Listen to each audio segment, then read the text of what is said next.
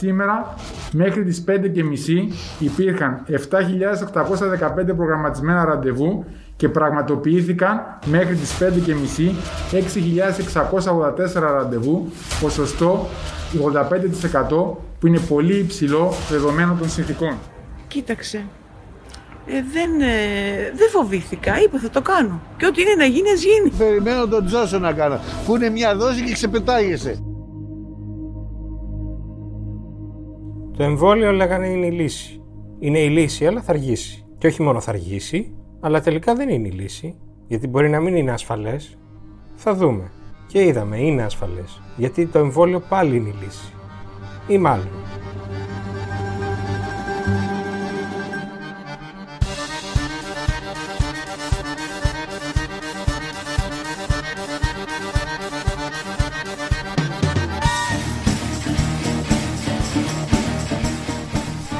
Παλινοδίε των ευρωπαϊκών χωρών για το ταλαιπωρημένο σκεύασμα έχουν μέχρι στιγμής ένα σίγουρο αποτέλεσμα.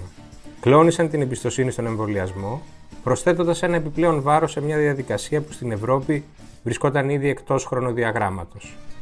Ήταν αναγκαίο το φρένο, ήταν τα στοιχεία όντως τόσο ανησυχητικά, ή μήπως η έξοδος από την πανδημία περιπλέκεται λόγω των εσωτερικών πολιτικών κλειδονισμών στη Γερμανία; Μήπως οι εκλογές σε ένα γερμανικό κρατήδιο αρκούν για να προκαλέσουν υγειονομικό βραχικύκλωμα σε όλη την Ήπειρο.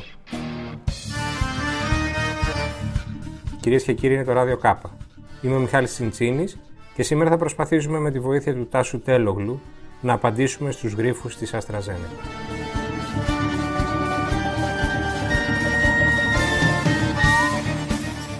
Τάσο, καλησπέρα. Καλησπέρα. Αναρωτιέμαι αν άξιζε τελικά όλη αυτή η φασαρία. Γιατί ξεκινάνε πάλι εμβολιασμοί παντού. Τι χρειαζόταν, δηλαδή από την πληροφόρηση που έχεις εσύ ήταν τα στοιχεία δικαιολογούσαν αυτή την αναστάτωση ή η αντίδραση ήταν υπερβολική για λόγους που μπορούμε και να συζητήσουμε στη συνέχεια; Ας πάμε πρώτα στα δεδομένα. Δεν μπορώ να κρίνω τη βαρύτητα των δεδομένων, δεν μπορώ να κάνω το γιατρό δηλαδή. Απλώς εκείνο που μπορώ να πω είναι ότι ε, εγώ περίμενα με αυτά τα στοιχεία που είδα οι Γερμανοί να πάρουν μια απόφαση για διακοπή.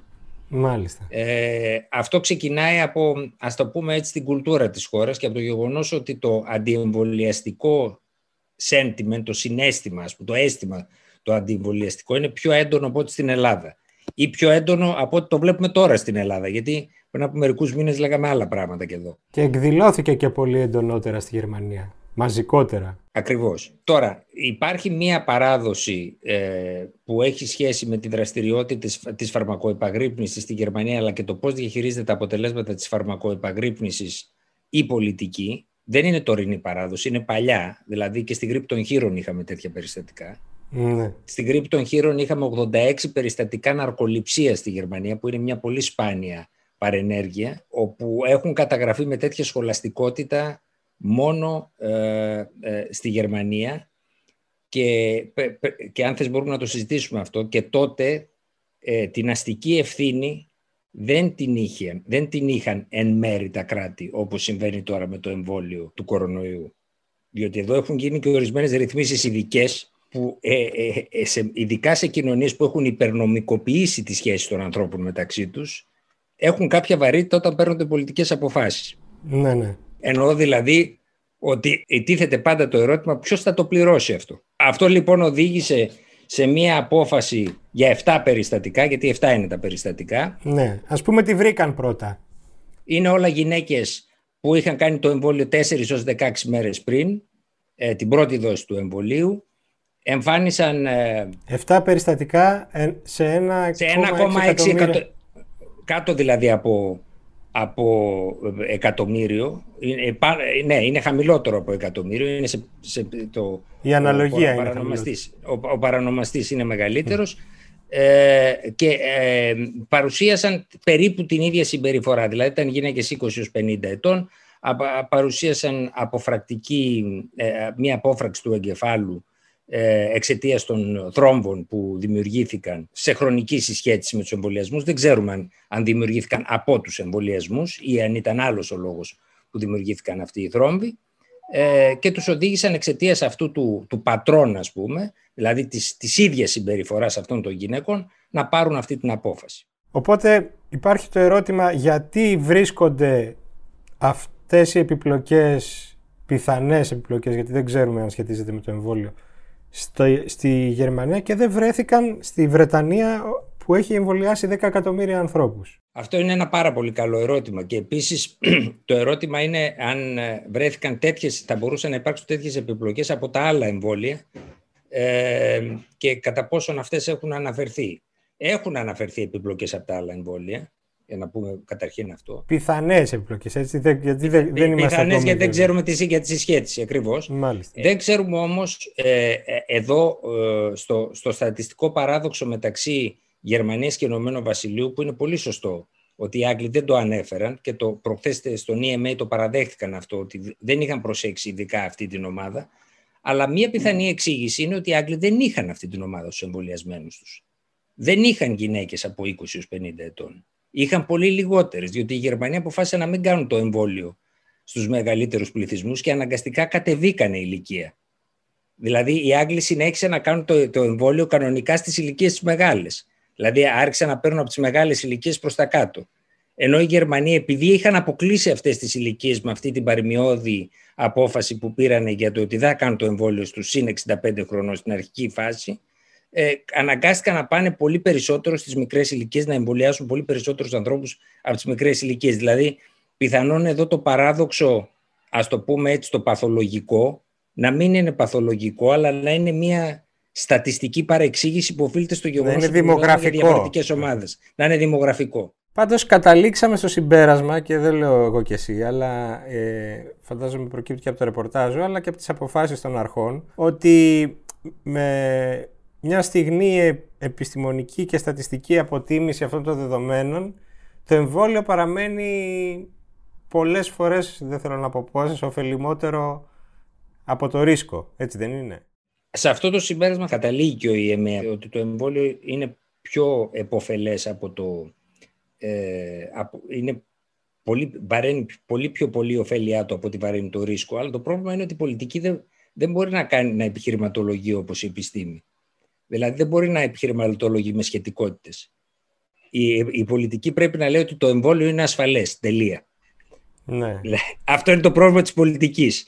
Σωστά. Πώς θα περιγράφαμε εδώ τα πολιτικά κριτήρια που υπησύλθαν ας πούμε, σε αυτήν την απόφαση; Γιατί νομίζω ότι παίζει ρόλο και η χρονική στιγμή, η συγκυρία, η πολιτική στη Γερμανία. Δεν είναι έτσι; Η χώρα βρίσκεται σε ένα μετέχμιο πολιτικό, η Μέρκελ αποχωρεί, το κυβερνών κόμμα βρίσκεται σε μια ύφεση δημοσκοπική που δεν έχει ομοιά της στη μεταπολεμική του ιστορία και γενικά υπάρχει μια νευρικότητα γιατί τα πράγματα δεν πηγαίνουν καλά. Ε, επειδή τα παρακολουθείς τα πράγματα γερμανικά, ενώ η πανδημία δεν πηγαίνει καλά, η αντιμετώπιση της, έτσι δεν είναι; Μήπως εξάγει νευρικότητα η Γερμανία στην Ευρώπη; Σίγουρα εξάγει μια νευρικότητα, ε, διότι εδώ υπάρχουν και άλλα παράδοξα εκτός από το παράδοξο του εμβολίου. Καταρχήν, για να πούμε για το παράδοξο του εμβολίου, το μεγαλύτερο παράδοξο του εμβολίου είναι ότι η Γερμανία είναι μια χώρα που παράγει εμβόλιο αλλά δεν έχει εμβόλιο.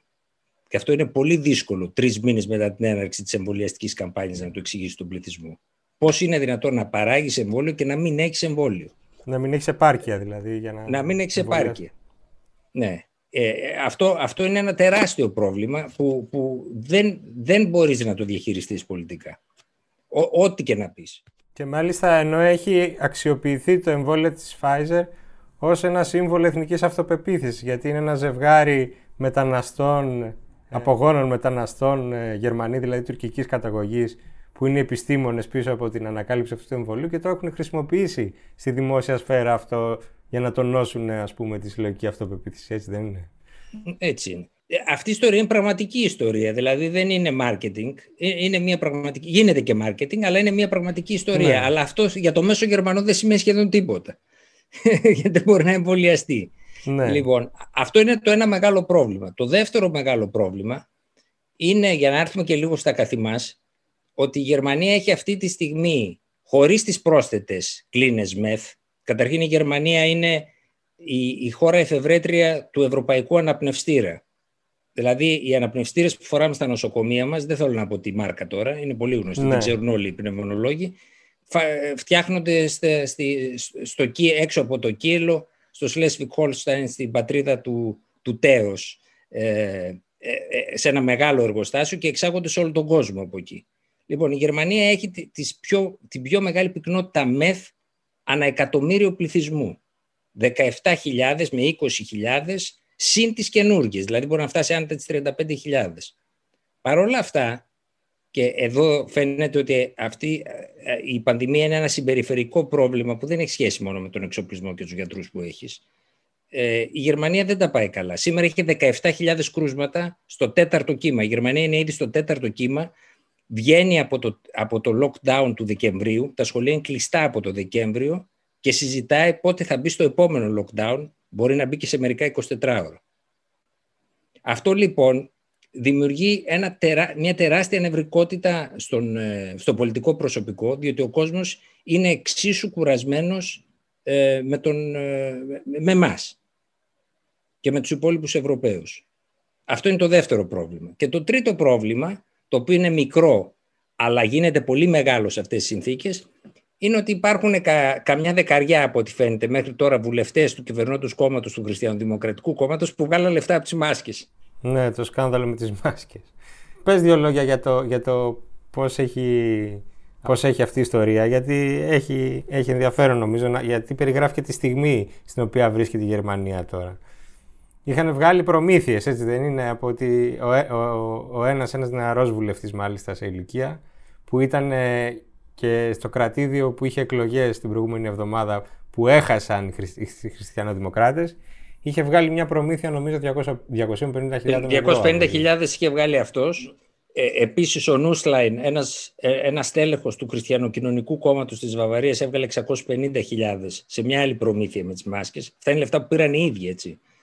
Ε, πουλώντας κυρίως μάσκες σε νομικά πρόσωπα δημοσίου δικαίου. Ε, πουλήσαν και σε ιδιωτικά νοσοκομεία. Ε, και σήμερα ε, έγινε έρευνα στο γραφείο ενός δικηγόρου που είναι βουλευτής του Χριστιανοκοινωνικού Κόμματος στη Βαβαρία, τοπικός βουλευτής, ο οποίος από την υπογραφή ενός τέτοιου συμβολέου πήρε ένα εκατομμύριο και μάλιστα είπε ότι εντάξει, η αμοιβή μου λέει ήταν και μια μετρημένη αμοιβή, δεν ήταν καμιά μεγάλη. λοιπόν, καταλαβαίνετε. Άρα δημιουργείται λοιπόν. έτσι η εντύπωση ότι οι, τα στελέχη του κυβερνώντο κόμματος πλουτίζουν από την πανδημία. Έτσι είναι.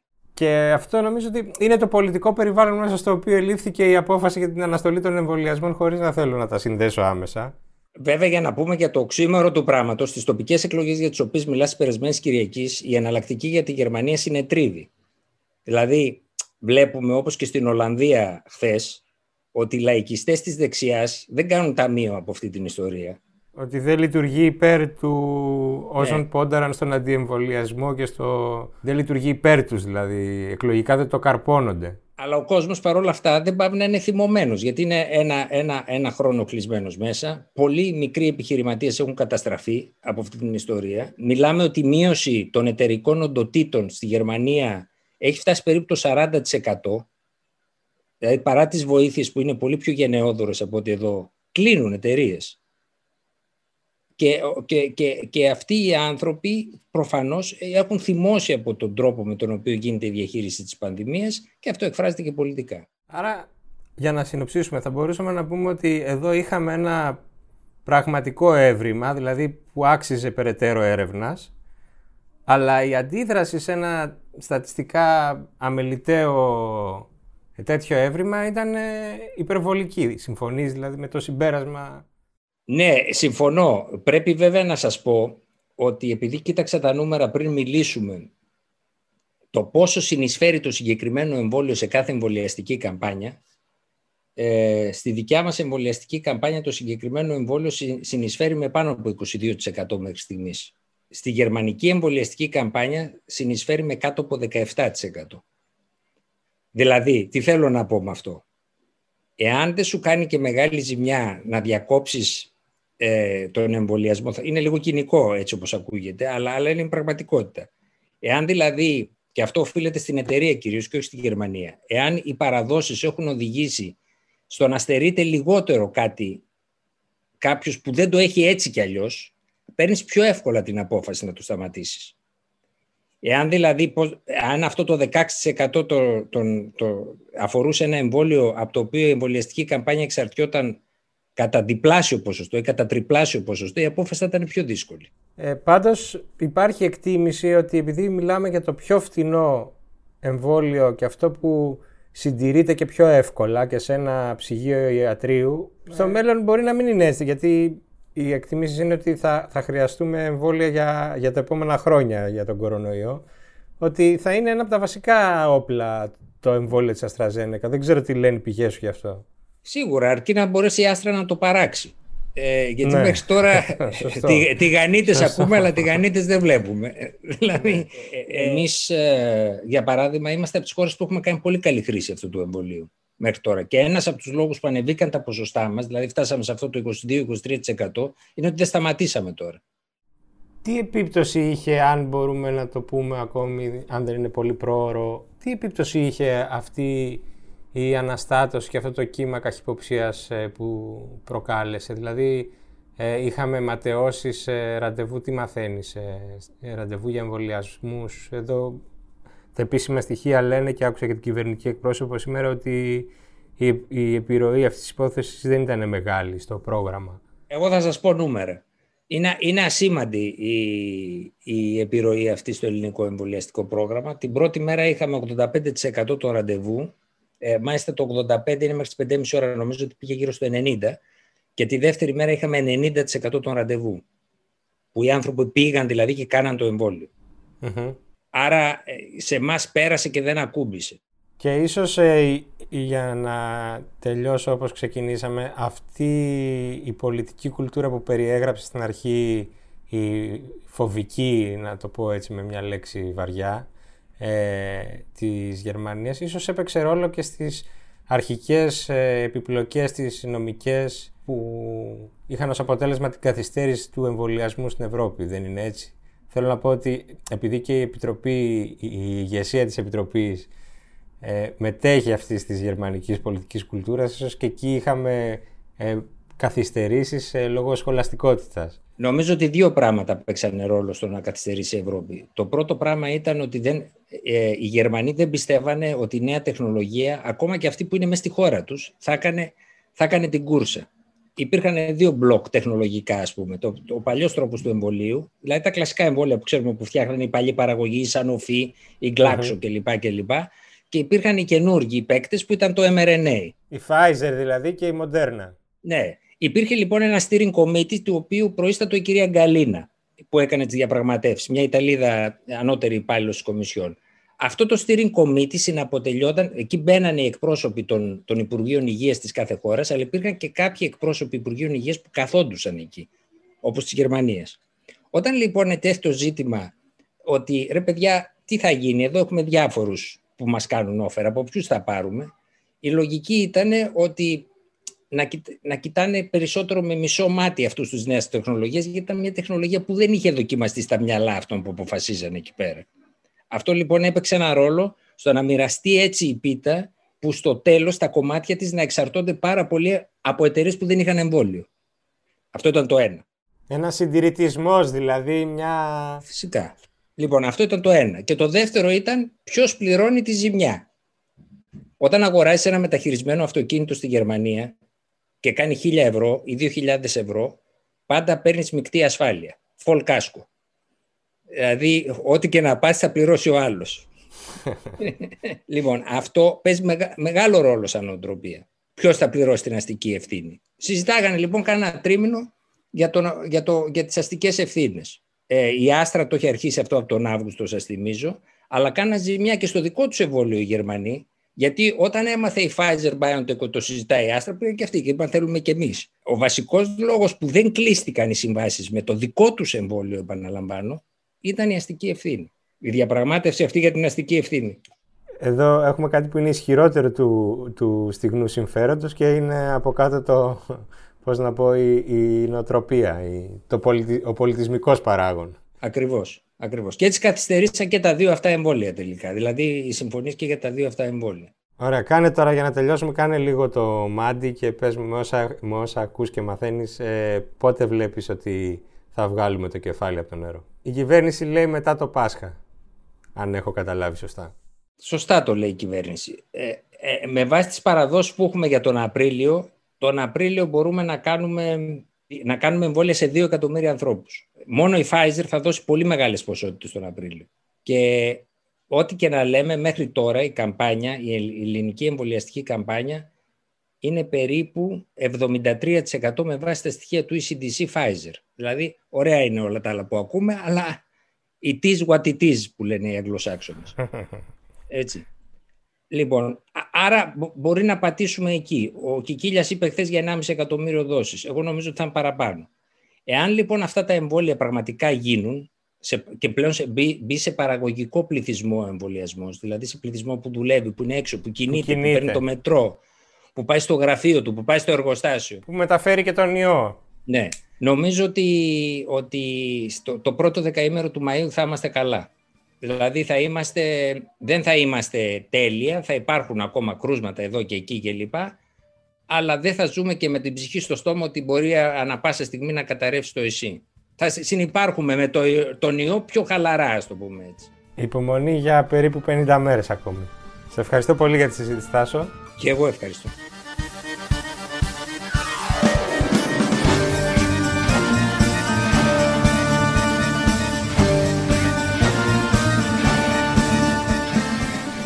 Η Γερμανία έχει νεύρα. Η Ευρώπη αργεί. Αλλά χωρίς την Ευρώπη και χωρίς τη βαρύτητα της Γερμανίας μέσα στην Ευρώπη, θα ήταν πιο σκληρός σήμερα ο ανταγωνισμός για τα εμβόλια που παραμένουν η μόνη διέξοδος από την περιπέτειά μας. Αυτά για σήμερα. Το Radio K επιστρέφει την επόμενη εβδομάδα με μια ξεχωριστή εκπομπή για την εθνική επέτειο. Μέχρι τότε, όσοι μπορείτε, εμβολιαστείτε.